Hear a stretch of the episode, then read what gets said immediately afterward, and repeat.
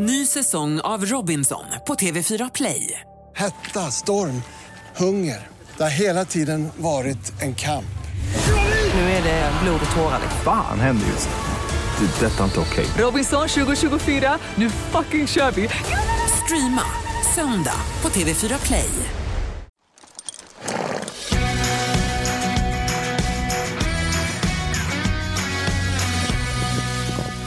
Nu är det dags för ett nytt avsnitt av Ridklubben-podden. Rebecka, idag ska vi prata om eh, tömkörning. Ja, så roligt, spännande och lite läskigt, typ. Vadå då? Nej, men jag vet, det känns så svårt. Alltså, det känns svårt om man ska göra det bra. Alltså, att bara sätta på tyg, tömmar och en jord och longera dem så, det är inte jättesvårt. Jo, fast ändå också svårt. Jag tycker att det är läs- alltså, När man sitter på hästen, då får man ju en känsla och jag kontroll... Nu kommer vi tillbaka till mitt kontrollbehov. du vet, det är samma sak, rider man ut på en häst som vild, då Mm. sitter jag också hellre på hästen än att jag är bredvid hästen. Aha. Det gör inte du, eller? Nej. Nej okej. Jag tycker att det är bättre att sitta på än att vara bredvid. Och det är samma sak när tömkör. Jag är så rädd att de ska trassla in sig i de här tömmarna. Och, ja, Det Ja. kan hända så mycket saker. Nej, men för jag tänker att om man bara tömkör runt, runt, runt, det är inte så svårt.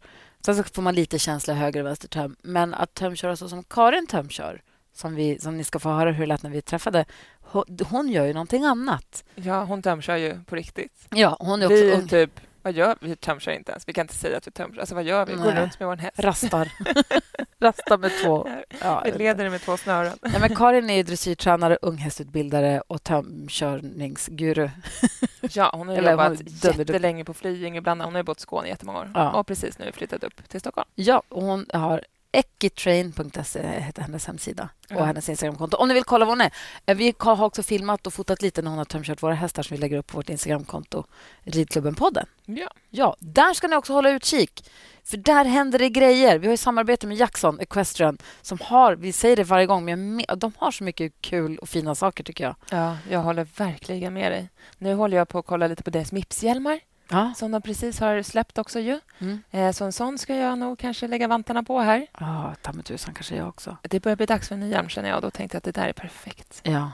Men vi kommer ha en rabattkod som vi lägger ut eh, på söndag. Det beror på vilken dag du lyssnar på det här nu förstås. Exakt. Men på söndag kommer vi dela med oss av en rabattkod som ger dig rabatt på hela deras sortiment. Ja. Och då kan jag tipsa dig om att spana in byxan som heter Majken. Vi pratade om den förra veckan. Men jag älskar den. Ja, alltså jag med. Nu har jag fått på mig den äntligen. Mm. Eh, För vi hade inte fått dem sist. Nej. Vi pratade om. Eh, och jag älskar den också. Alltså jag vill aldrig... Jag, kom, jag bor i den hemma. det enda gången jag tar av mig dem nu är när jag går till jobbet. Ja, jag har på mig dem nu. Och det Ja. som är, det är stall, en stallbralla då med lite mycket fickor och lite praktiskt så. Men det som är härligt med dem är att det är lite, lite stretch i dem. Ja, Så det de känns liksom- som en ridbyxa på något sätt. Gör inte lite det? Jo, lite. Och Ja. nej, de är super. Är de. Ja, jag tycker också att de är toppen. De är också faktiskt jättehärliga att ha hemma i trädgården. Ja, det kan alltså, jag tänka då mig. kan man ha något liten, vad heter de, sekatör, i, alltså du vet, det, man får med sig allt. Ja, perfekt. Jag har också med mig knivar och allt möjligt. Nu har jag massa bilnycklar i fickorna. Och Ja. så massa, man packar på sig massa grejer hela tiden. Så det är ett tips. Spana in dem nu. Passa på att använda rabattkoden som ni får via vårt Instagramkonto. Den Ja. gäller en hel vecka från och med söndag. De är jättesköna. Och jag är egentligen en 36 men Mm. jag kan ha 34 utan problem. Ja, och jag tror att jag är kanske... Jag har, de här är storlek 44 och de är för stora för mig. Ja. Eller för stora, men de är i största laget. Ja, men jag fattar. Men jag tror att alla kan nog ta en storlek lite mindre än vad man har egentligen, om man vill. Ja. Eh, att de är, för att även om de är lite tajta så är de ju stretchiga. Ja, Så det är ju skönt att de sitter åt utan att sitta åt. ja men liksom. precis. Nej, de är jätte, jätte, jättehärliga. är Ja, de är följsamma. Man kan lätt sitta på huk utan att det skär in någonstans. ja, till och med jag. Och till och med jag som är så osmidig just nu. Och du var tränade på gym eller tränade hos sjukgymnasten och som träningsverk. Gick du? Men du rider två hästar idag. Ja, och igår också hoppade jag för Lotta med den där... äh, Björe, Alltså, hemskt grej. Jag ska aldrig göra om det där i mitt liv. med träningsverken. Ja, men tränings... Gud, vad det är fruktansvärt att ha... Det är ju någon... Men det är inte härligt det att vara igång exakt igen. vad jag tänkte säga. Det är ju härligt, för man vet ju att man blir stark efter det. Men när man har träningsverk så vill man ju inte röra på sig helst. Nej, Det men det är bästa- härligt att vara igång med ridningen då? Jo, det är Ja. jätteroligt. Och det är också kul att man har så mycket bra tränare. Mm. För nu körde vi förra torsdagen var Lotta här och då red jag en häst bara med gymnasiet. För då när hon, hon är ju här och är hopptränare för gymnasiet. Och då rider jag och Anneli, en tjej här i stallet, med på en varsin häst i deras lektion. Mm. för att visa vägarna man ska rida. Och Det är faktiskt jättebra att se andra rida som är Ja. eh, ja, men som har kommit lite längre i ridningen. Så då rider vi visar och kanske övergångar och lite så hur man gör tempoväxlingar. Så då red jag med där. Eh, och Sen åkte vi till Lotta i söndags och hoppade. Och Det gick också jättebra, men då fick jag också bra tips. Så jag tränade, tränade, tränade och så kom hon i torsdags igen. Och Då hade det hänt jättemycket. Och det var Gud, vad väldigt, härligt. Det är kul när man får en hemläxa som man gör och så får man ett kvitto på att Ja. det har blivit bra.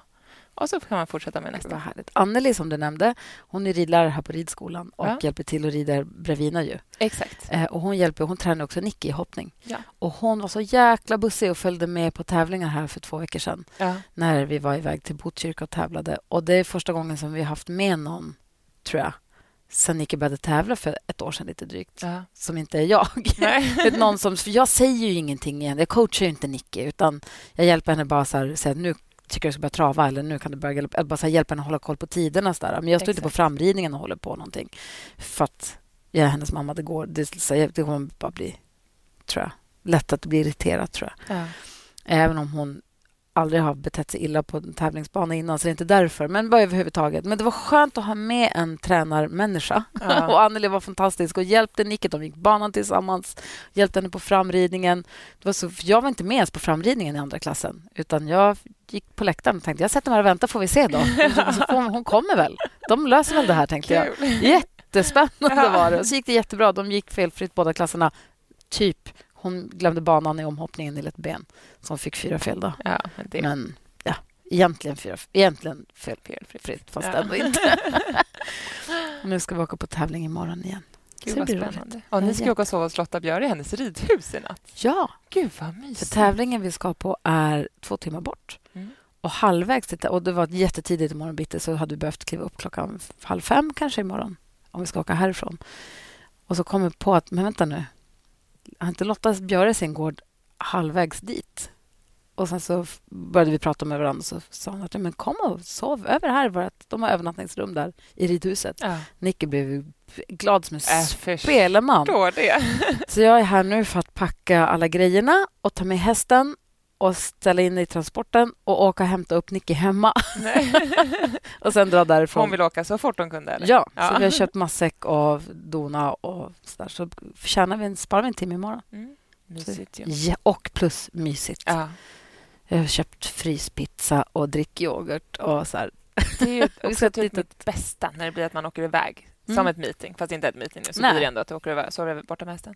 För det blir sån annan kvalitetstid med hästarna, tycker jag. Ja. Man hinner liksom hänga och gosa. Nu hinner ni kanske göra det annars mycket också. Jo, men ändå det blir Men hemma Och, blir det ändå lite mer på rutin. Ja. Det blir något annat när man är borta. ja, man ska Man ingenstans sover sen. borta med hästarna. Man lär Ja. känna dem på ett annat sätt då, tycker jag. Och hon, Nickis ponny trivs att sova borta, verkar som. Hon Ja. rullar sig alltid direkt hon kommer fram och hon ser liksom glad och nöjd ut. När vi var på Sundbyholm i somras var hon också så himla... Det känns som att hon myser i det på något Ja. vis. Inbillar jag mig, jag vet inte. Jo, fast det är också härligt. Man känner ju om de känns stressade och tycker att det är en obehaglig situation. Ja, det är jag som blir stressad. Jag låg igår kväll när jag skulle somna och bara så här... Just det, vattenhink!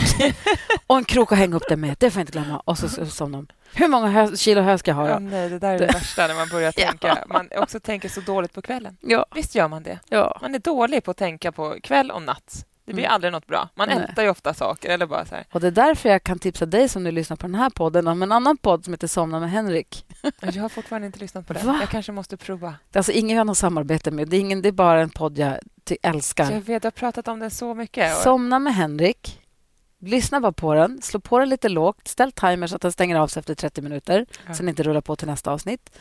Och så kommer du somna som en bebis. Alltså jag har aldrig hört ett avsnitt i slutet. Aldrig. Är det sant? Mm. Jag kan ju inte somna när jag tittar och lyssnar på saker. Här- Prova. Ja, det ska bli intressant. Jag ska prova faktiskt.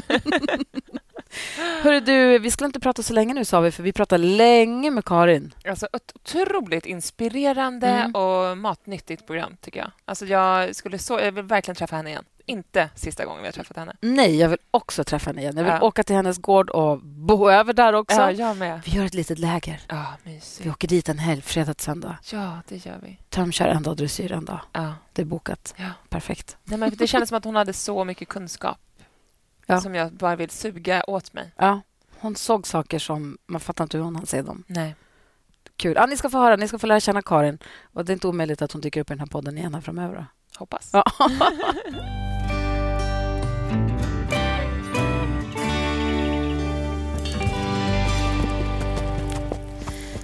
Nu har vi slagit oss ner här och tagit en, en kopp kaffe och en liten fika med Karin Engström. Hej!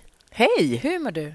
Jag mår bra, tack. Bra! Vi ska prata tömkörning mest av allt, för det är där vi har tusen miljoner frågor. Men du, och du är jätteduktig på att tömköra, men du har en lång, lång, lång meritlista både som lärare och som unghästutbildare och jag vet inte vad. Ska du dra kort din bakgrund inom hästvärlden, eller? Ja, eh, det kan jag göra. Jag har ju varit igång i hästvärlden i över 30 år. Eh, så att eh, jag har hunnit med en del. Jag är ju uppväxt i södra Norrland och där gick jag faktiskt lantbruksskola. Så jag har jordbruksbakgrund kan man säga, vilket jag, jag känn, alltid känt stor nytta av. Liksom. Och jag är bondung också uppfödd på gård, även om den var liten. Eh, när jag hade förstått att kossor inte var min grej, eh, för jag höll ju hela tiden på med hästar. Vad du skrev på hemsidan, kossor är all ära, men inlärningsprocessen är lite slö. Du har tagit in grej. Och du har läst på, det, det hedrar. Nej, eh, så jag, eh, när jag förstod att det fanns en utbildning på Flyinge som hette stallchefsutbildningen, så den var som gjord, så jag sa jag, jag flyttar, det får bära eller brista, liksom. den ska jag gå på. Och sen blev jag kvar. Vilket år var det? 1989. Ja. ja.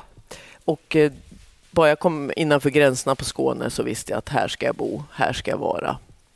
Eh, och eh, jag gick två år på Flyinge och det var fantastiskt lärorikt. I synnerhet en som hade jobbat en del med kossor då och inte så mycket med sporthästar egentligen. Så jag var 24 år då och kände mig nog ändå lite som en eh, att jag kom, slog lite underifrån. Så där. Många hade hunnit vara hästskötare, kanske åt någon sportryttare och så där. Och jag kunde inte fläta så fint. Och, ja, men jag hade ju hunnit haft mitt eh, första halvblod och så där och, och ridit och gått eh, riknollan och så. Så nog hade jag hållit på. Men där, där tog det fart verkligen och jag kände att jag hade kommit hem. Det var jätte, jätteroliga år. Eh, och eh, efter det fick jag jobb på något som heter Bollerup lantbruksinstitut hette det då. Vet ni kanske vad det är? Ja. Mm, stort stuteri. När jag kom dit som stallchef då, jag fick jobb direkt efter skolan, så var det ju ja, det var ju säkert 30 ston som fölade per år och de hade ett stort stall Gud, med... Vilken, alltså från att utbilda sig till att direkt in 30 ston. Det är inte så här... Från, från livet som bond, avbytare till bondgård. Ja, men fattar ni vad man har fått learning by doing? Alltså, ja. och det, så har det ju varit hela mitt liv. Men, och dessutom när jag kom till Bollerup så hade kvinnan som hade jobbet före mig hade blivit lite ledsen för att jag hade fått jobbet. Så hon tänkte då inte vara där och hjälpa mig. Nej. Så jag var hon helt... lämnade nyckeln och drog. Ja, jag träffade henne inte ens. Så, och jag skulle då börja med jag tror det var åtta veckors kurser man hade på den tiden, så det var ingen gymnasie eller någonting som det är idag, utan det var vuxenutbildning. Ja, kul var det i alla fall, men jag skulle börja rida en massa eh, vallackar de hade köpt av Flyinge sådana som var kastrerade och var tänkta som hingstämnen på Flyinge, men de köpte in otroliga mängder. Sen var det ju bara några som blev liksom kvar. Ja. Så Bollerup hade köpt de här och skulle, då skulle de ha dem som skolhästar. Det var bara det att de var ju outbildade. De var ju helt outbildade. Oj, vad jag red och slet eh, och hade väl någon praktikant eh, som hjälpte mig som heter Lisen. Det var helt fantastisk så där var jag i ganska många år. Jag tror det blev tio år. Och jag hade ju då under den tiden hann jag få mina barn och så där också, så att det, det var inte tio år på heltid så där. Men jag, jag visade otroligt mycket treåringar och fyraåringar och jag tog till och med hem hästar till min eget gård för att de inte skulle stå över sommaren. Så jag var jätteambitiös. Eh, och det var, ja, det var mycket kul. Vad hette din praktikant i efternamn? Eh, hon jobbar kvar. Jaha. Ja, ja. Och eh, jag kommer inte ihåg. Nej, det var inget viktigt. eh, men eh, efter det så kom jag till Flyinge. För jag hade ju ett sånt stort hjärta för Flyinge och eh, Birgitta Bentzer som har jobbat på Flyinge under den tiden jag gick i skola där också. De var och tittade på uppföljaren på Bollerup letade hingstängden så jag frågade har du inget jobb till mig Birgitta? För jag tyckte ändå det var lite ensamt där ute i Tomelilla. Det var långt ut på land och liksom ingen riktig, någon jag kunde riktigt lära mig av. Jag kände att jag behövde komma vidare. Eh, så år 2000 fick jag jobb på Flyinge och då började jag i Stora Hingstallet och jag jobbade som beridare och eh, var även stallchef och var med på mycket av de här hingstturnéerna. Vi åkte med lastbilar runt i Sverige och visade hingstar och Flyingedagarna och ja, så mycket roligt. Ja, vad roligt. Det mycket roligt. Och då var det ju också eh, alltså, mycket ridning av olika typer av eh, dressyrhästar. Jag jobbade under Susanne Gilen då och vi fick liksom, ja, man hade ett gäng som skulle säljas och visas på olika test och, och så där. Så det, ja, jag har verkligen jobbat med mycket professionella människor. Att få sitta i stora ridhuset med Peter Eriksson, Susanne Gilen, Helena Torstensson, Jens. Eh, liksom alla de här har kretsat. Även då liksom fick man lära sig liksom någonting hela, hela tiden. Och det var... Ja, jag och en stallkompis pratade om det häromdagen faktiskt, att man ska ju omge sig med folk som är bättre än en själv. Så ja. att man kan liksom suga in och bara bli ja. bättre själv också. Ja. Och man, men man ställer otroliga krav på sig själv också. När man liksom jobbar med OS-ryttare så blir man ju själv bara, det blev ju ingenting av mig. Liksom. Herregud. Men eh, det där får man också försöka väga av. Liksom. Eh, träna på också att hitta sin egen värdighet och vad man själv ja. Alltså så, alla är vi olika och vill olika olika förutsättningar. Ja, det är precis det. Och det kanske är en av de största skolorna och där man kanske, eller jag i alla fall fortfarande håller på att träna mig. Liksom att tycka att, att jag duger ändå. Ja. Även om det inte blev större tävlingsryttare av mig då. Eller liksom att man har haft den möjligheten heller.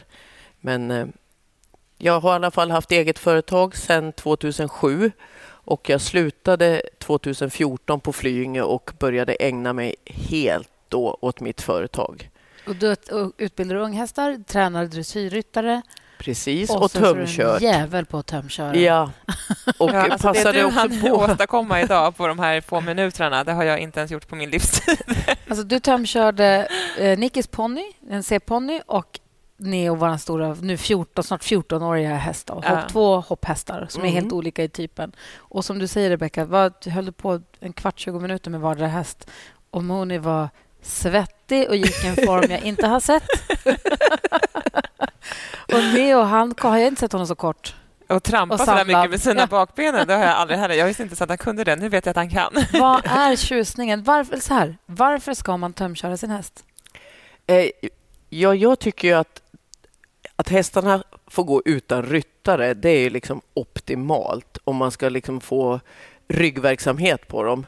Så i mitt fall så har det alltid varit en sån stor hjälp att få dem att jobba korrekt mellan drivande bakbenor och fram till kontakten. Liksom att kunna effektivt lösgöra den här stora hästen, sätta ihop den och få se det samtidigt. Att få vara på marken och kunna verkligen läsa av biomekaniken och kunna förstå hur jag kan ändra på den och hur, hur, hur avgörande det är att hästen balanserar själv. För det som är så spännande när, nu när du tömkörde, du spänner ju inte in på något sätt. Du har liksom, hon, vet du, Karin har inte, hon drar inte tömmarna lågt i jorden överhuvudtaget och du har inte en töm du har ju båda tömmarna på samma, spänt på samma sätt. så att säga. Exakt, det är högt upp in... på båda sidor. Precis, liksom. högt upp på båda sidorna. Och Det känns som att tömmarna var ganska slaka oftast. Att det var ett bjudläge. Ändå går hästarna i jättefin form. Ja. Och... Ehm, vad var det jag skulle säga? Jo, det, det, du sa någonting som var så intressant också när, när du stod där ute. Att du vill hamna i en position så att du är en position till hästen så att du känner dig som en ryttare, att du gör en ryttarinverkan. Att du inte går bakom som när man åker vattenskidor, utan mm. att du är... Mm. Var vill du placera dig någonstans? Ja, det här plus minus noll-stället eh, tänker jag mig. Det är ju liksom vid manken eller jorden eller strax framför. Jag tycker eh, så fort du kommer i, i bakläge. Visst, ibland behöver du vara där för att förstärka drivning. Men i mitt fall så vill jag lära in framåtbjudning med hjälp av pisken. Så jag ska kunna egentligen placera mig vart jag vill. Det ska inte vara så beroende. En ung häst kan ju bli lite förskräckt om man kommer för långt fram. Men det vill jag ha bort. För mig är det inget viktigt att ha den liksom, positionen att använda mig av. Jag vill använda mig av bettet och drivningen, precis som när jag rider. Så precis om man säger 90 grader från, från där jorden sitter, där är jag placerad eh, oftast och sen utgår jag därifrån. Jag går lite fram och lite bak i beroende på vad jag behöver vara. Eh, och det du säger med inspänning stämmer ju inte riktigt för jag tar ju tummen till bettet och tillbaks till jorden som en gramman. Och det är ju en, en form av inspänning. Men det glädjer mig att, att ni såg bägge två att det handlar inte om att dra ihop hästen. För det är precis the opposite. Det är det jag försöker förmedla. Att hästens egna eh, rörelser, bjudningen och erbjudandet av ett stöd, det är det som får dem att våga släppa upp ryggen, slappna av i kroppen och börja ge oss kroppen. För så, så tänker jag, i dressyren så är det ju verkligen så. Om hästen inte säger varsågod, du får använda min kropp, för jag litar på dig. Du får, får ha halsen så här liksom koncentrerat eh, och du får ha bakbenen här under. Jag är inte i flyktberedskap. För man kan ju, om man börjar liksom från utgångsläget så vill de ju kunna ha kontroll och, och se var de ska gå. Och, och liksom, så fort vi får ner dem i en eftergift med lite sänkt hals så kommer ju deras eh, ögon att hamna mera i marknivå och de litar mer och mer på oss. Ja. Så, så har jag liksom... Hela min filosofi går ut på att hästen litar på och vill samarbeta så att de släpper efter i kroppen och då blir de ju så elastiska och, och mjuka och kunna sätta ihop då. Jag brukar tänka att det är tre kugghjul. Ett i bakdelen, ett i framdelen i bogpartiet och sen har du den här stora delen som är mellanpartiet, liksom buk och rygg. Så då börjar jag med att få fart liksom på det bakre kugghjulet så att det verkligen snurrar först. Och eh, eftersom tömmarna sitter ju, jag brukar tänka, tömmarna löper ju liksom som en smal, smal kanal liksom fram till jorden. Så då kan jag flytta liksom bogparti och hals till de här eh, bakbena bakbenen då som jag sätter fart på. Eh, och, och så får jag igång bogrörelserna genom att flytta frampartiet. Liksom. Så jag, ni såg ju också det hur jag testar att böja halsarna lite och få hästarna att liksom våga trava vidare eller galoppera vidare med böjd hals. Eh, och eh, då, då tänker jag lite som en yoga liksom funktion, att jag håller kvar tänker tio andetag till exempel, att hästen liksom får försöka att vara i i det här ja, lite obalanserade läget, får man ju säga. Så det bygger ju på att att få, få igång kroppen så måste hästen retas att liksom använda mycket del av kroppen. Det vill säga om jag ändrar riktning och retar den lite att den tappar balansen genom att minska, öka volten, flytta halsen, flytta ett bakben Eh, så får jag igång så mycket, både stora och små muskler, eh, de längre och korta musklerna, det blir genomblödning, de börjar hitta nya sätt att röra sig. Eh, så då får jag ju den här sista kuggen och det är det största hjulet och det viktigaste och det jag kan säga tycker mest är det som fattas då på ridhästar som jag får tag i som kanske har ridbarhetsproblem eller går inte fram, de är svåra eller stela eller allt vad det är. Det är den kuggen som oftast då är för lite aktiv och den har inte hakat i i främre och bakre. Men alla de här tre då får man ett flöde genom kroppen. Man ser hur bukmuskulaturen aktiveras. Man ser att de kan i volten börja böja i längsgående riktning, eller hur vi ska förklara det. Annars, om ni ser ett böjt spår och varför många tycker det, det är förödande att vara på böjt spår, det är farligt och skadligt och i alla fall förr i tiden var det mycket prat om det. Så förstår jag det när man ser hästar som rids på volt och går så fel i balansen. De hänger på den inre bogen bak, eh, ofta så har de bakstället liksom för tätt. De har inte bredda upp i sina bakben eh, och kan alltså inte balansera upp framdelen för att det finns inget där. Eh, och de går då nästan böjda åt fel håll kan man säga. Vikten... Det är nästan bara halsen Ja, som böjer sig ja. och resten av kroppen går åt... Och magen liksom putar In, inåt. Och ni exakt. vet själv hur det är att sitta och rida på en häst som är väldigt sned och har satt över den på fel liksom, kroppshalva. Allt det här tycker jag är så otroligt effektivt att få ordning på på töm. För jag menar, jag rider ju och jag är, det är meningen att man ska använda hästarna som jag håller på med liksom, i sporten. Jag jobbar med sporthästar och liksom, ryttare som vill tävla och så, så det är inget så här självändamål. Hade det varit OS i tömkörning då kanske jag faktiskt hade fått en liten medalj så småningom. Men nu är det så att det här ska hjälpa att hästarna ska hållas friska, eh, liksom lättridna eller vad ska man säga? För, för många gånger om jag får en ny elev så säger jag, får jag tömköra den? Eller de kanske vändes till mig för att de vill det också. De vet att jag gör både och. och har jag då kanske gett hästen en tre, fyra gånger så att den har förstått tömmarnas betydelse, den har lärt känna mig, den har börjat då hitta det här jag vill, att eh, bära sig själv i framåtrörelse. Då är det så mycket lättare att rida på. Och så får jag upp en ryttare som kanske har suttit lite snett och kramp i ena armen eller ni vet, känt liksom att jag får ingen ordning på den här. Och så är det redan lite ordning på hästen. Och då kan vi börja undervisa, eller jag kan börja undervisa på ett annat sätt. Ja. Men får jag fråga? Mm.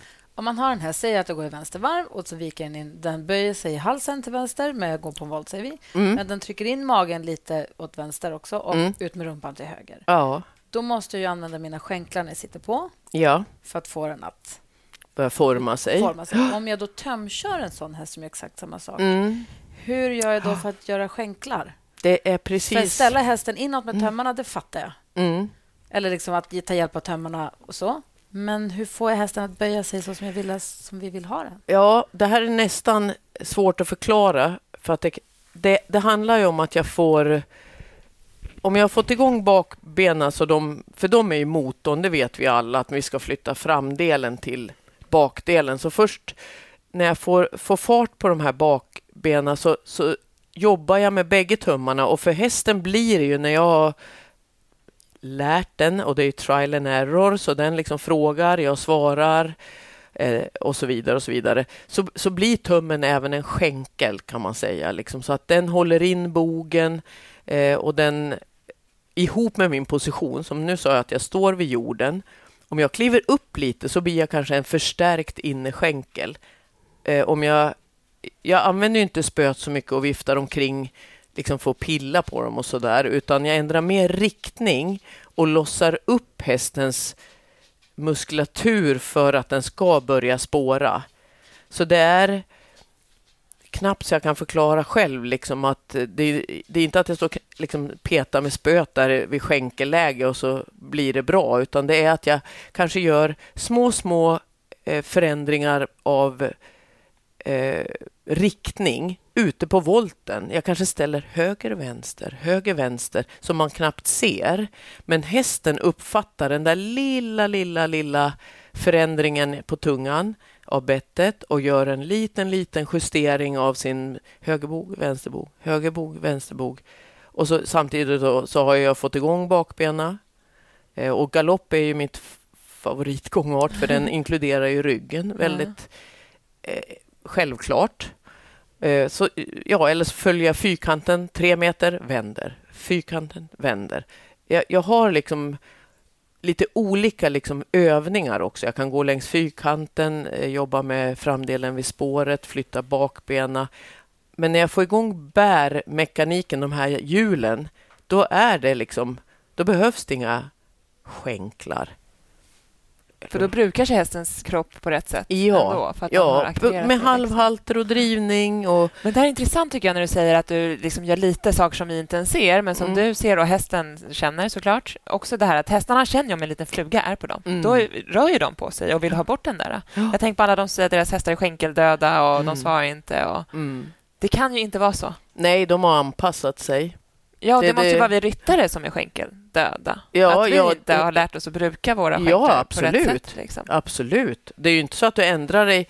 Eh, Den människa som är på marken, den är den som sitter på, på ryggen. Liksom, så att eh, man måste liksom eh, förstå hur hästar fungerar. Man kan inte bara kliva upp och vara sig själv, utan man liksom, okej, n- jag säger alltid, du är lärare till din häst, även om den är 13 år. Du måste varje dag kliva upp och påminna den om vi flyttar oss för höger fast det är jobbigt. Vi tar framåtbjudningen, vi tar tygens liksom, förhållande hjälper korrekt och så belöna liksom, och det här samspelet. Så att jag tror många gånger ordet utbildning, liksom, det är inte bara när hästarna är unga, utan det är, någon, det är ändå en ständig liksom, pågående eh, rörelse liksom, mellan ryttaren och hästen. Även om man har ju lärt in naturligtvis eh, så de förstår, men de, deras kropp ska ju också liksom aktiveras. Så när högerskänken kommer så är det ju många muskler och, och, och nerver som ska reagera. Liksom, och de har också olika dagar och så vidare. och Så vidare. Så blir man då lite slarvig och börjar liksom glömma bort de här, liksom, hur man håller den känslig.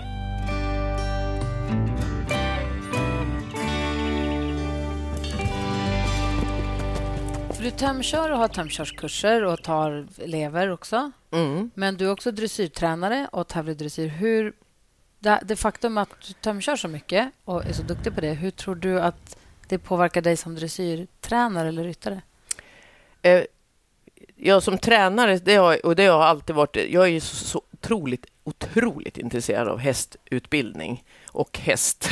Så jag har ju alltid, liksom, jag börjar alltid med hästen. Och så eftersom jag har stått och sett, ja, jag vet inte hur många hästar på tum, hur den jobbar eh, och så vidare, så tror jag mitt öga är blixtsnabbt liksom när jag, när jag tränar uppsuttet också och säger att ja, men nu behöver du jobba lite mer med den där skänken eller om du bara tar lite mer tempo framåt så, så löser det sig och så pang säger så går hästen liksom i en fin form.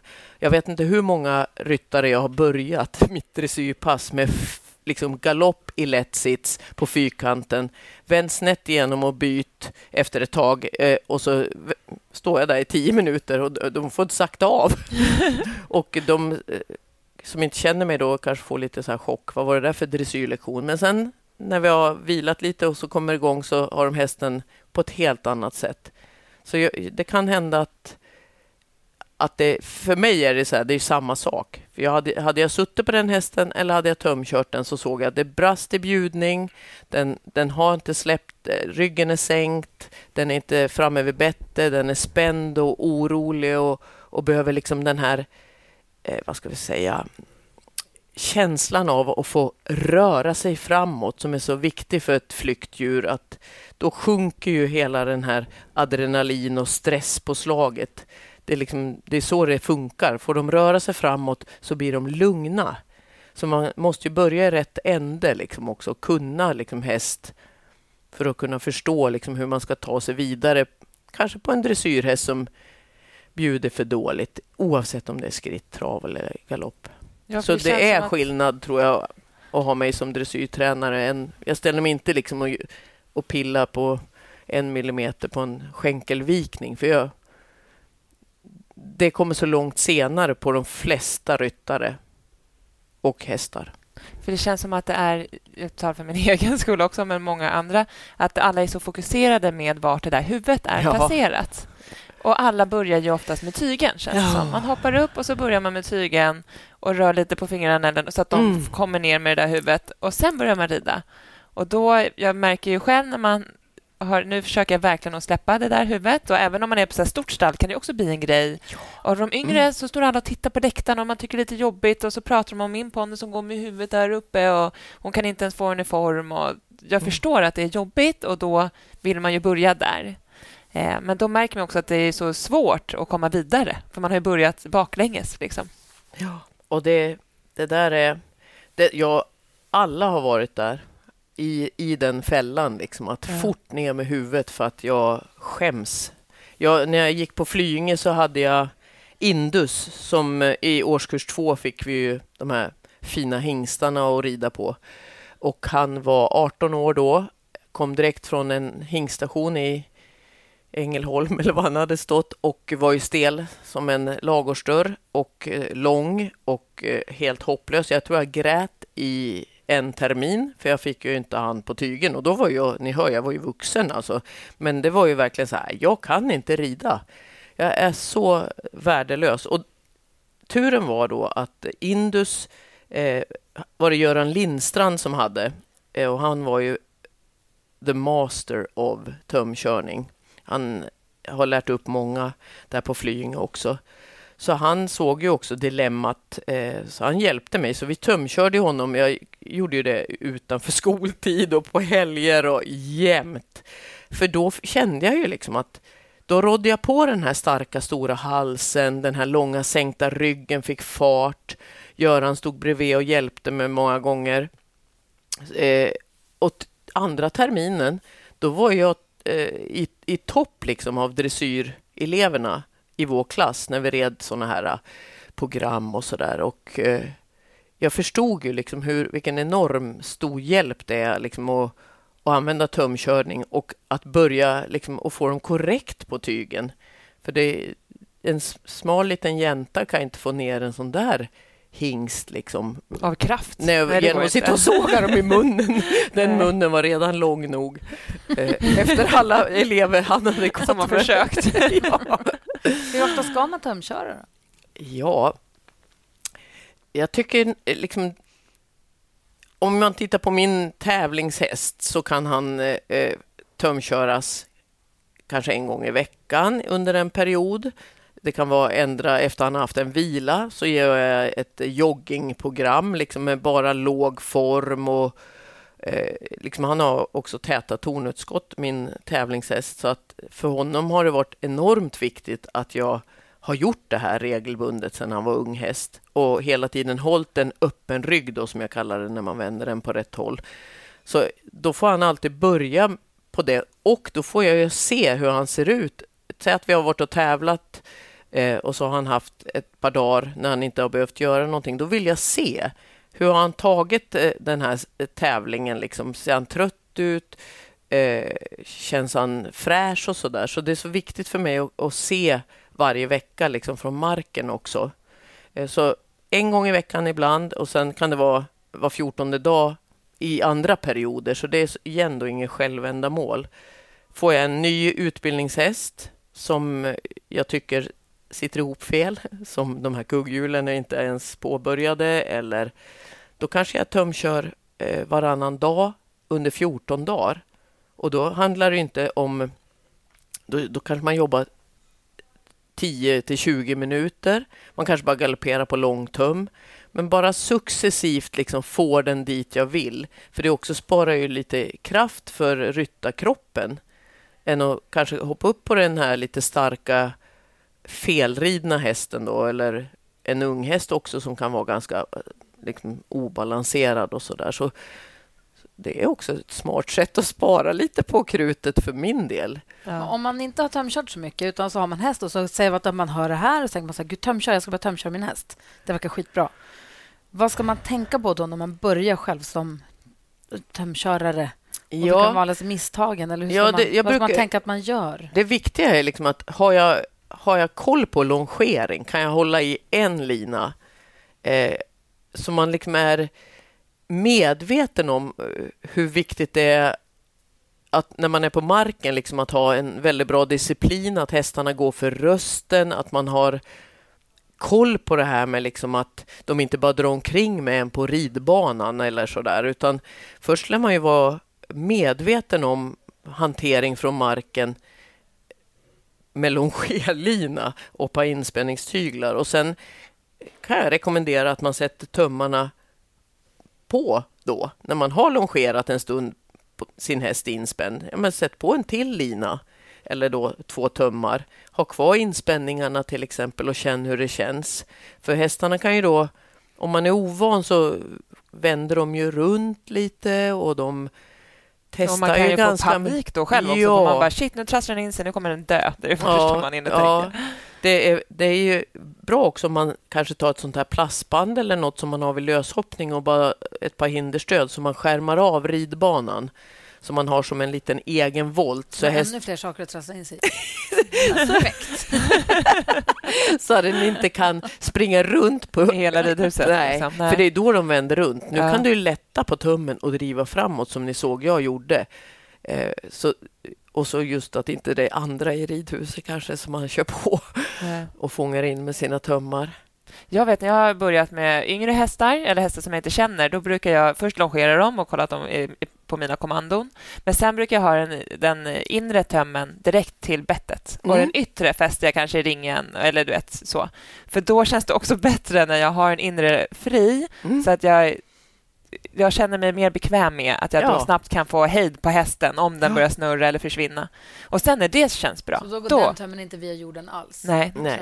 Viktigt, ja. eh, nej precis. Den hänger direkt som en longerlina i bettet. Och så kopplar man på den yttre för att se att man kan använda den lite och sen kanske man kan koppla igenom den. Ja, det finns så många bra sätt liksom att i lugn och ro lära sig. Jag tror man måste sig. våga testa. Ja, och alltså, att man våga vågar testa. släppa kontrollen så hästarna går fram.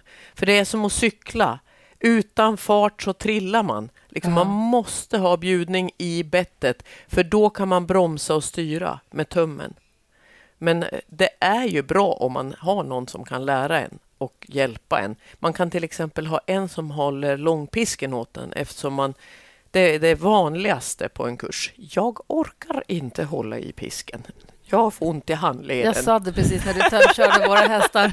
Så sa jag till Rebecka att det ser så enkelt ut. Jag bara, när jag kör, för vi har, vi har, du hade två tömmar som är lösa. Ja. Vi har en töm, den hänger ihop och den är längre också. Så jag har mm. liksom en stor veva ja. med överbliven töm här som jag håller i. Inte jättemycket, men lite grann. Och sen så pisken. Och Den är så tung så mm. hela handleden blir helt liksom mör. Ja. Men det såg så enkelt ut nu. Ja, men jag kan också mycket mer teknik. Pisk. Ja, pisk, ja en del... lite lätt, lättare kanske den är, men det är också en teknik eh, och hur jag skulle kunna visa hur du lägger pisken lite upp över underarmen och vilar dig och så vidare. Så att det finns ju många mm. tricks och fix även i detta. Mm. Ja. Ja, men väldigt intressant i alla fall. Och kul att se hästarna, hur fina ja. de varit. Och det jag sa till Rebecka också när vi stod och tittade på när du tömkörde våra hästar var att varför man inte alltid har med sig en tömkörningsstjärna när man provrider hästen. För det är så dyrt. jo, ja, men det är, det är mycket billigare. Exakt. Ja. För det är så himla det är så avslöjande och det är så, det, det, mm. det är så tydligt när man ser hästen röra sig, hur den rör sig och vad det är för häst. Ja. Hur den, liksom, vad den har för linne och vad ja. den har för...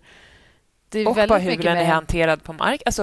Ja. Och så slipper... Tänk så många som sitter upp eh, på saluhästar som inte beter sig trevligt, har jag förstått. Det är många som kommer ut och ska provrida och så reser sig hästen och sånt där. Det, det verkar ganska farligt.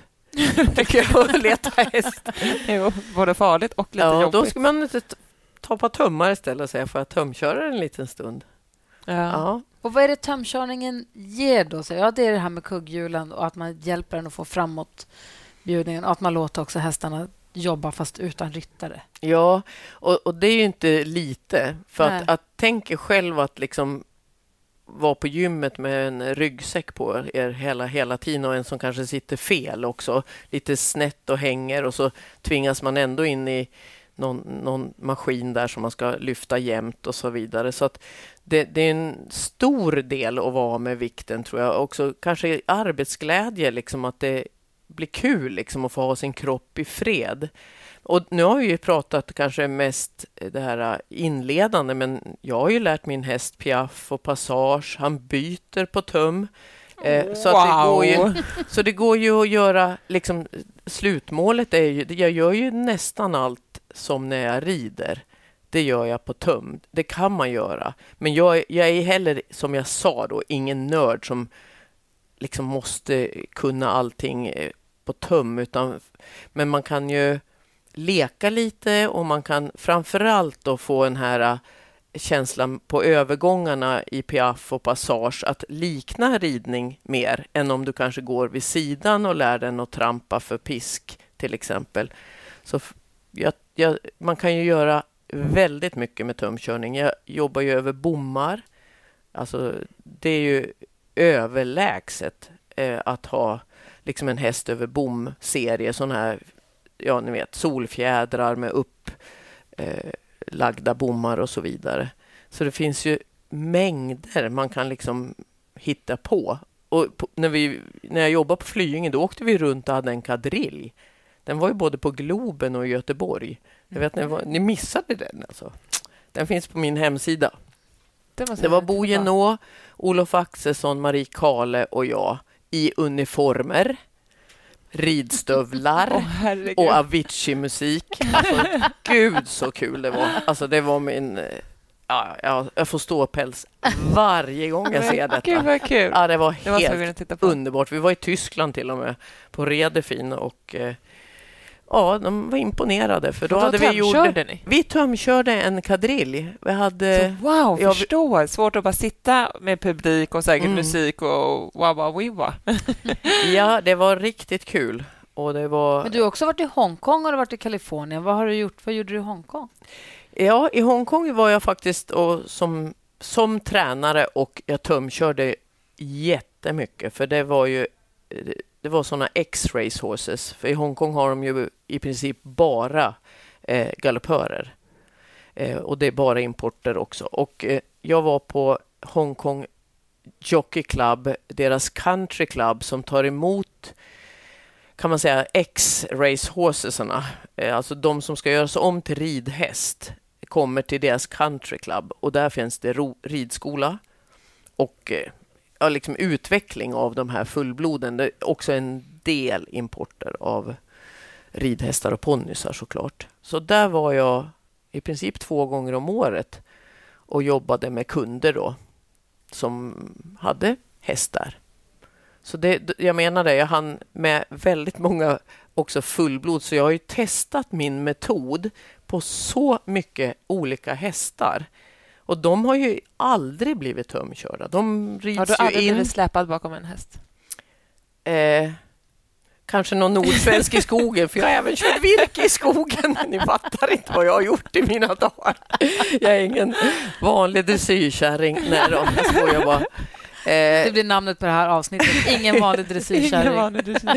ja, nej, men, och det, det var fascinerande liksom, att få de här det var ju oftast då trasiga galoppörer som man ändå gjorde en bedömning av att de kommer att hålla som ja, ridskolehäst, fälttävlan, hopp eller dressyr. De, liksom, de gjorde ju en sortering där. Mm. Och så, för de har ju också lag i hoppning och dressyr och så där, Hongkong.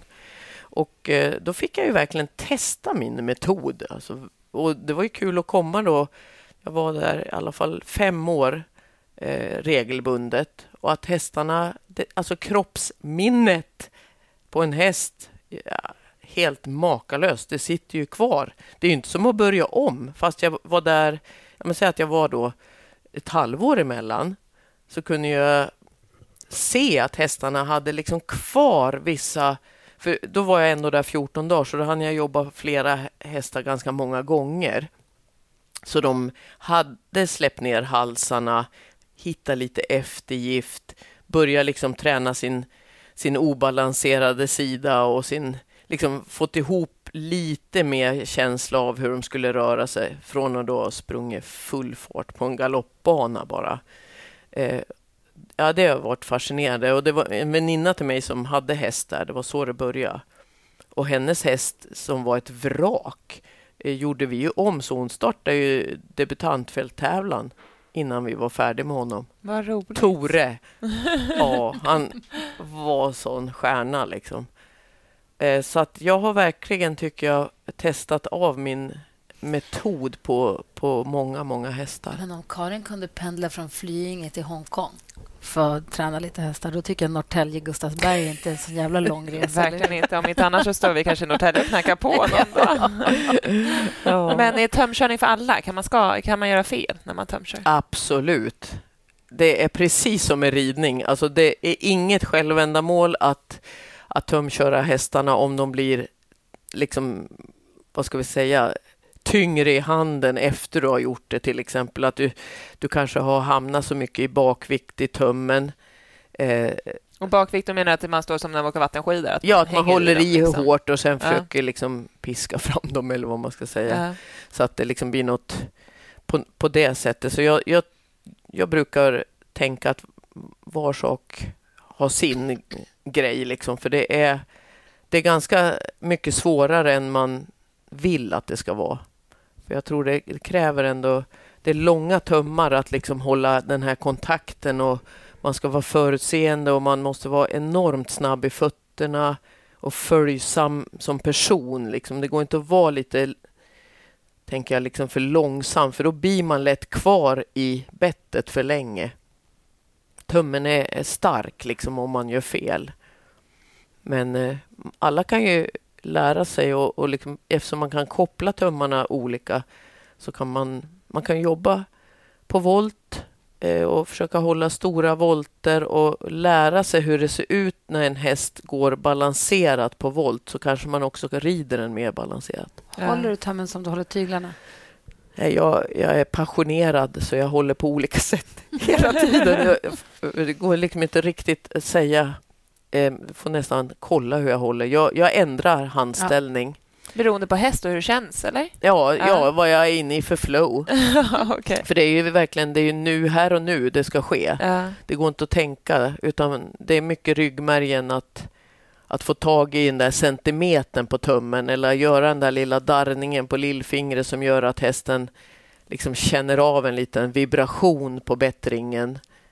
Ja, så, men man, jag, jag rekommenderar att man håller tummen så som man själv känner att man har bäst känsla. Ja. Okej, En, en, eh, en eh, svår fråga då? Nej, det har ingen aning om det är svår. Ekiband. Ja, ekviband. Ja, åh, det, för ing, ingen erfarenhet. Så då kan jag inte säga, jag skulle aldrig vara emot något som jag inte har testat. Varför har Liksom. du inte testat då? Eh, nej, jag har fullt sjå med det jag gör.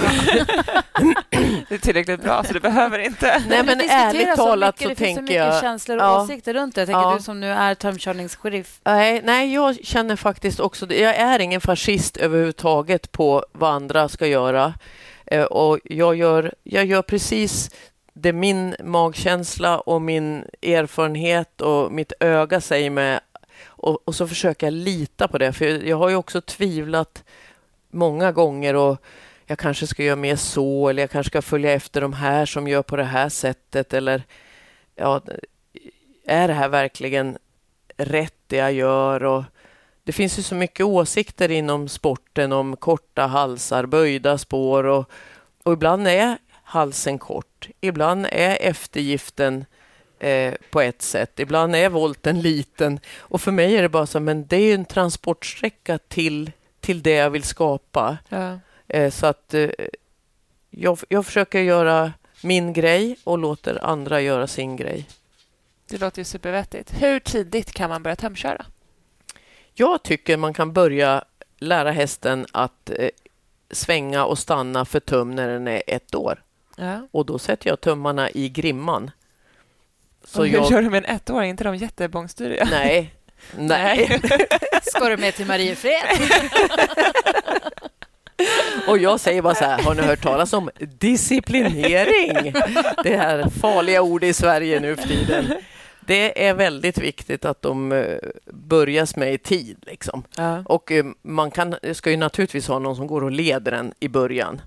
Liksom så man har en i grimskaft och så sätter man ett par tummar och en jord och så går man och stannar och svänger höger och vänster och man kan ha ett litet eller litet, man kan ha träns under grimman liksom, så då tränar de på att ha bett i munnen tidigt men ingen rör bettet. Nej. Så jag, jag har ju då hållit på med unghästar i hela mitt liv och jag tycker det... De, de kan verkligen ha nytta av att bli tumkörda tidigt. Så vi körde ju in ett och ett halvt åringarna. Jag har jobbat på Vången också och varit där och gått kurs. Men Gud, hur många liv har du levt? ja. Det är bara titta hur jag ser ut nu. Ja, Oh, väldigt fräsch. nej, men jag, där, hade, där lärde jag mig inkörning. Eh, för jag gick en kurs där hos Alf. Och då, ja, man började så där successivt och sen kopplade man ju tömmarna i bettet och så hade man en liten släpa efter dem och så där. Så då märkte man att det blir ju otroligt lätt att rida in dem efter det. Och det var ju väldigt vanligt att så gjorde man förr liksom i Sverige. Man, man körde in dem först och sen red man in dem när de var två och ett halvt, tre då. Eller tre, kanske tre och ett halvt förr också. Men eh, man kan börja i tid, lite sådär som pyssel. Sen när de ska ridas in, då kan man ju liksom öka på lite grann, att de lär sig bettets verkan. Men jag longerar hellre och eh, lär dem bettets verkan genom en gummisnodd och en liten inspänning och liksom den vägen. Många är väldigt emot inspänningar på unga hästar. Mm. Jag undrar varför. jag, jag tänker bara att varför, eftersom de måste lära sig att gå med kontakt till munnen och ha ett stöd. Stödet är till för att hjälpa dem, speciellt på böjt spår då, eftersom vi då hamnar på böjt spår när vi longerar en ung häst så måste de ju ha någon ja, något som hjälper dem så småningom. Det är ju inte så man börjar. Man måste ju börja lära dem att gå för kommandon och, och vara balanserade i självvikt först. Men sen ska vi ju rida på dem och då vill vi ha bett i munnen.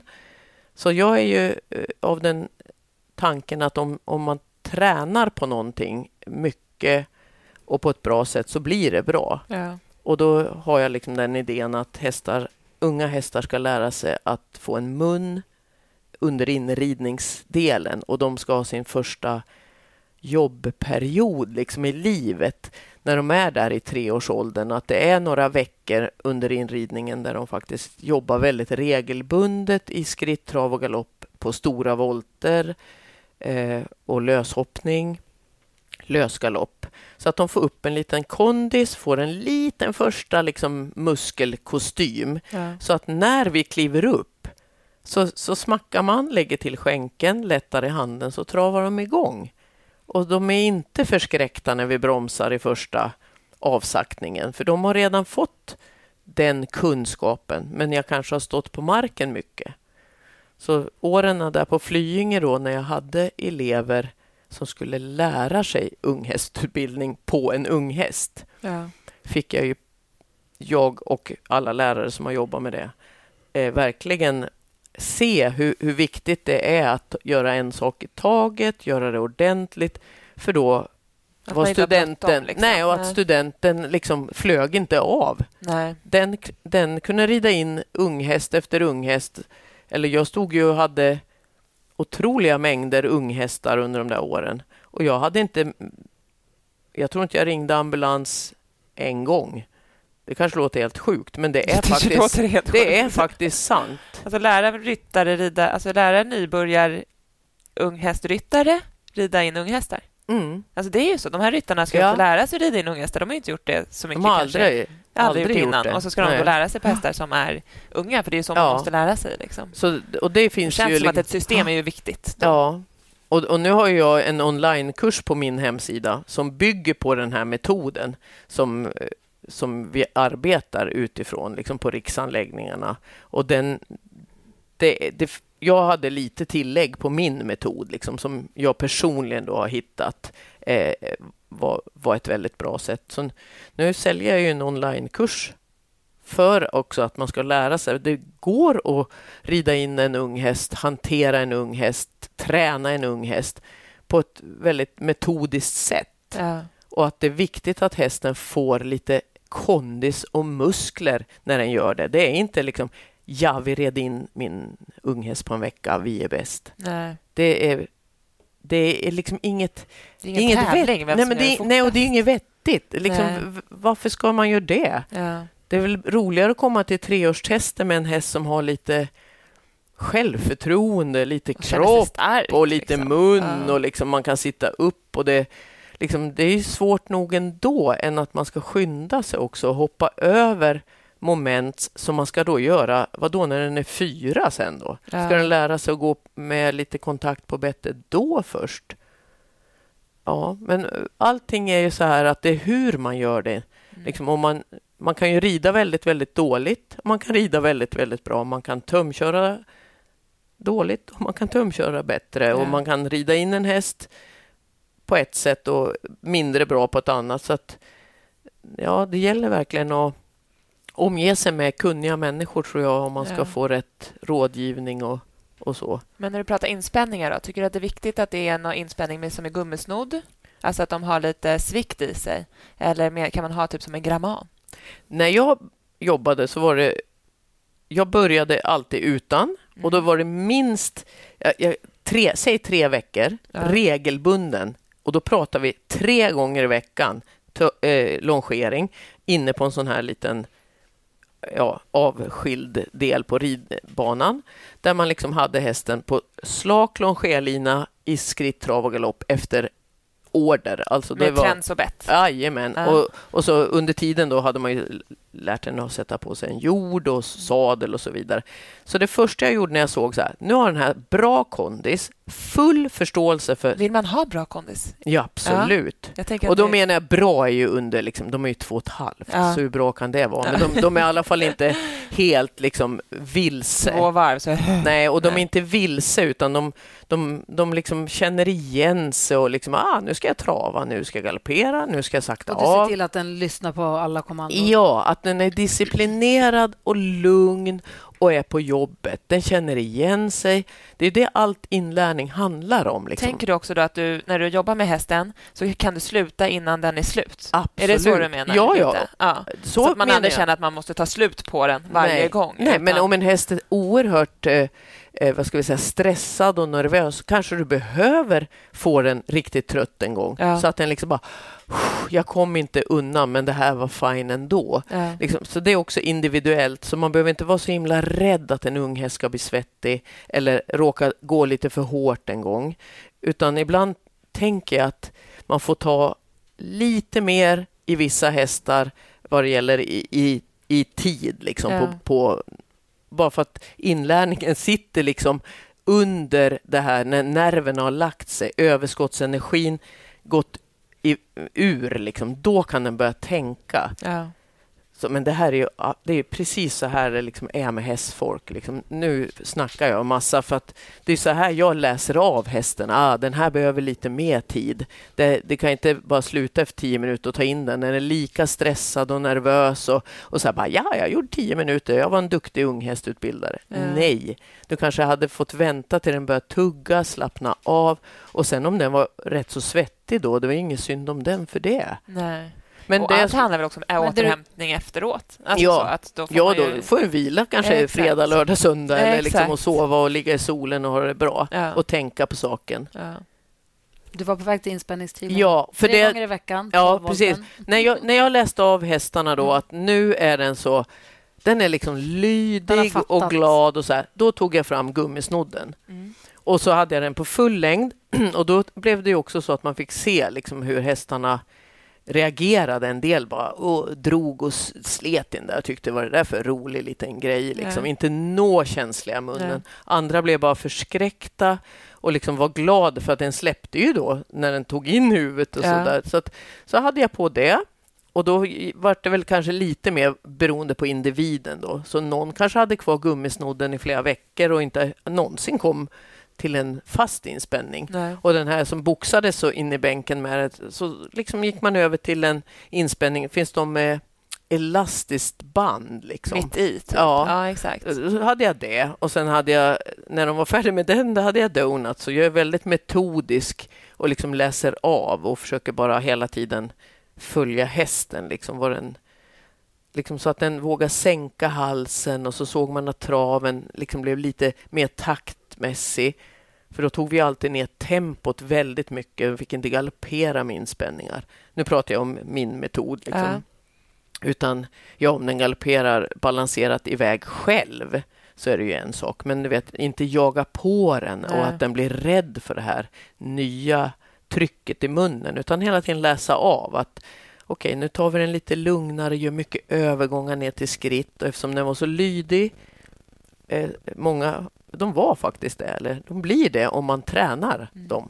Så, så blev de mer och mer accepterande av att ha liksom, kontakt. Så när vi då satt upp och red så hade vi hästarna väldigt fint liksom, i kontakten och det betyder inte att de kanske gick i eftergift, men de gick med en, liksom en, ett självförtroende i munnen. Mm. Och det saknar jag. Jag ser att det är största problemet när de kommer med tömkörningshästar, det är att hästen är inte utbildad för kontakt på bettet. Den har inte korrekt genomsläpplighet. Och det är för att det är så svårt att rida. Helt Hade enkelt. våra hästar det? Du får säga ja. Jag kan ta det. Den kan bli bättre. Jaha. Allting är utvecklingsbart. Okay. Mm. Ah, men gud, så intressant. Jag skulle kunna prata så länge till. Ja, nu pratar vi ju... en timme redan. men vi gör så här. Vi övar och tränar oss och sen så kanske vi kommer och hälsa på dig mm. i Norrtälje. Det är inte ja. Norrtälje. Vad heter det där nere? Det heter Skebo bruk. Stall Solbad. Stall, vi kanske lastar hästarna och kommer till Stall Solbad någon Hur många hästar får man ta med sig? De håller på att bygga ut i boxar. Perfekt. ja. Men sen på riktigt kanske vi kan få höra av oss och se om du vill komma hit och ha någon liten dagskurs eller något. För jag vet när jag sa att vi skulle träffa dig, det är många här som var väldigt intresserade av ja. att få sina hästar bra. tömkörda. Eller få, det är det att man vill dels att du tömkör hästen åt den men också att man själv vill lära sig så att man kan bli bättre Ja, jag, jag, försöker få mer och mer eh, att andras, att, att man tömkör sin egen häst med instruktioner. Ja. Men det är ju för mig också otroligt givande att träda in liksom och hjälpa till. Mm. För, för jag tror också för att förstå att jag tror ni då såg mycket, liksom så här, bara av att titta när jag gjorde det så kommer ni nästa gång ni tar tömmarna. Ja. Mm, nu ska jag härma Karin. Liksom. Den ska få trava på galoppera på. Jag ska följa med mycket mera och vara, liksom, låta den vara i fred i början och ska kanske våga vända lite oftare in och ut på volten. Liksom. Och jag, jag har ju liksom så mycket mer jag kan lära ut. Jag tycker jag brukar låta försöka få dem att låta dem trava på och galoppera på. Däremot tycker jag att det är svårt att få ihop dem alltså att få den där samlingen som du fick så himla snabbt och så lekande lätt såg det ut som. Mm. Att få den här... Mm. Att få ihop energin upp in i hästen på något vis. Mm. Utan, och det man vill ju inte hamna i det här dragandet, Nej. utan man vill ha den här... Men ni, ni, liksom det handlar, jag brukar säga oftast den här energin, den kommer ju från mig. Den kommer ju inte från pisken eller något. Det är min höga energinivå som jag liksom släpper ut genom tömmarna med som röst och Liksom, Kroppsspråk. Ja, precis. Liksom det är det hästarna svarar så himla fint på. Alltså det kan ju ta lite tid att, få dem uppmärksam på vem jag är. Eh, men när de får det så, så, så blir de... Liksom, så det gäller ju att våga vara energisk själv. Eh, eller då när man får en väldigt het och nervös häst, då lär man direkt ändra till att bli en väldigt lugn och jordad liksom, människa nere i marken. Så att, ja, det är där det gäller att hålla igång energin i kroppen och volymknappen till den. Ja, otroligt inspirerande. Tack snälla för att vi fick prata med dig. Tusen tack, tack för att jag fick komma. Och tack för att du har lyssnat.